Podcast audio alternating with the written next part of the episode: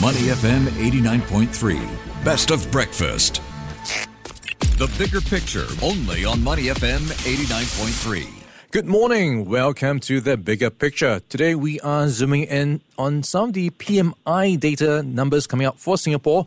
And right off the press, we've got the latest from the S&P Global Singapore desk. And we are looking at the private sector registering an overall worsening in business conditions and new orders and activity expanding only marginally. So all in as a result, supply constraints and price pressures eased and we are seeing the 12 year or 12 month outlook for activity turning negative for the first time in nearly a year. Let's check in with Pan Jingyi, the Economics Associate Director for S&P Global Market Intelligence for that data download and the analysis. Morning, Jingyi. How are you doing today?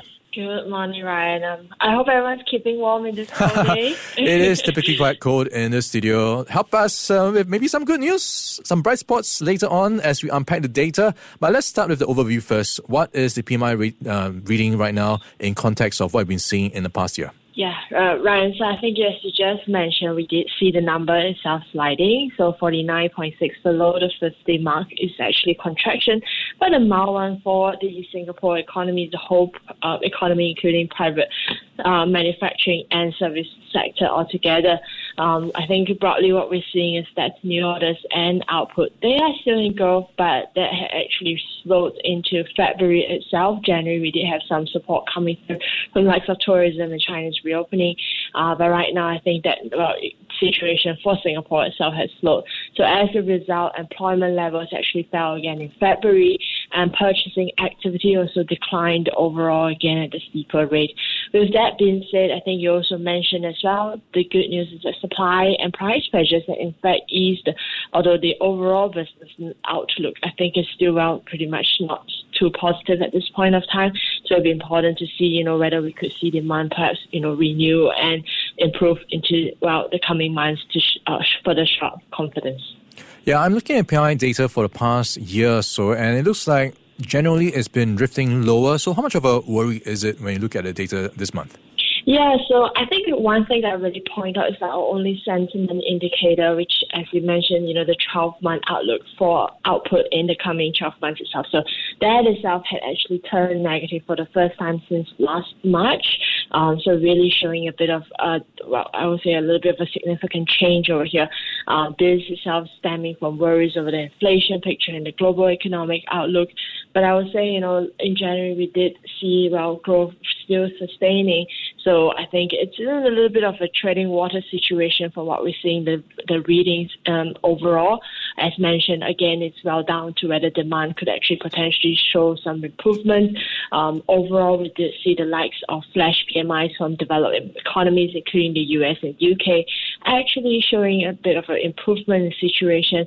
Uh, whether that's one off due to the fact that we have warmer weather in those areas, warmer than usual weather in those areas, uh, remains to be seen. But you know, with that being said, we'll hopefully fully be able to see better situation coming through. Yeah, hopefully in the coming months we see a bit of improvement as we hopefully see um, price pressures also ease up. Um, among the bright spots we are looking out for is perhaps a reopening story in China. The latest PMI data around factory activity rose for the first time in seven months in February. So, how much will that play into the Singapore numbers and the coming readings?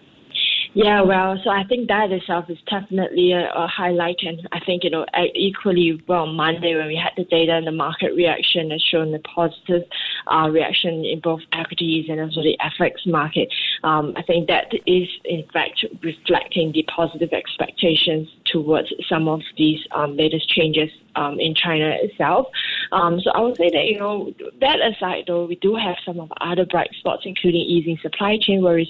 Of course, this having been also stemming from the fact that if you look at China's manufacturing picture, um, some of the easing supply chain issues over there had likewise assisted for, well, Singapore economy's supply chain issues easing.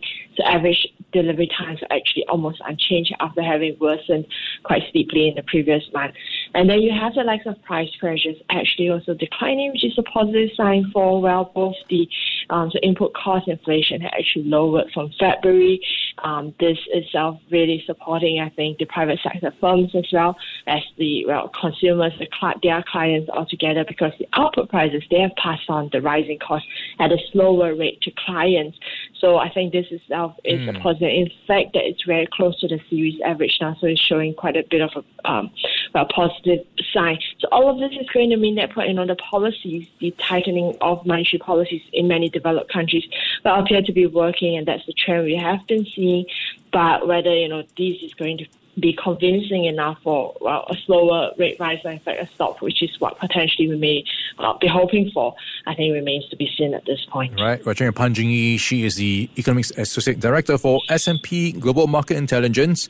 And talking about the China reopening story, I'm trying to wrap my head around this, right? So we've seen in the past yeah. weeks the easing on these price pressures, but I'm thinking, hey, if China's reopening, demand will go up and price pressures might go back up again. How much might that happen and what's the momentum on that easing of price pressures? Yeah, right. And I think definitely, you know, that was the worry that we did have whether that reopening boom is going to be present, um, and especially on the prices side of things. So so far, the Caixin number that we collect here at S&P Global Market Intelligence that surprised on the upside, 51.6 in the Monday release. Um, but I think, you know, importantly is that while the positive signs on the demand side have been seeing solid upturns in production and new orders, um, I think a good sign for the rest of the world is that there have also been easing supply chain pressures in China itself, the well, manufacturing side.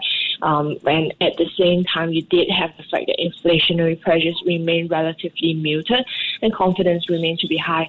So I think at this point of time, the risks persist, but I think the, so far the early signs are not saying that we are going to have that kind of worry. Whether that demand eventually feeds through the higher inflation and crowd out in other parts of the world, such as the US, UK, is still, I think, you know, on the horizon and that possibility may be seen because we did find a bit of output price pressure there. But that I would say is not really stemming from what we're seeing in China. It's more a little bit more attuned towards um, service activity in the rest of the world actually doing a little bit better. Whether again mm. this is due to the fact that we had warmer than usual weather, I think remains to be seen, unfortunately. But um, yeah, some of these positive signs. More data for clarity. And taking a step back and looking at the US, uh, we've seen some Fed speakers coming out in the past week. The latest is Raphael Bostic from Atlanta saying, hey, 25 basis points might be enough. Uh, but others have been saying, hey, maybe it's 50. So this is back and forth going on between what might the Fed do in the next FOMC meeting later this month. So if you look at the data, Jingyi, is that enough for them to be worried about to raise interest rates at the moment? If you look at the inflation data, that is now hotter than expected in some parts, and then got the labor market still remaining quite tight. How much of the economy is going to factor in terms of the latest indicators? Uh, how strong is it right now?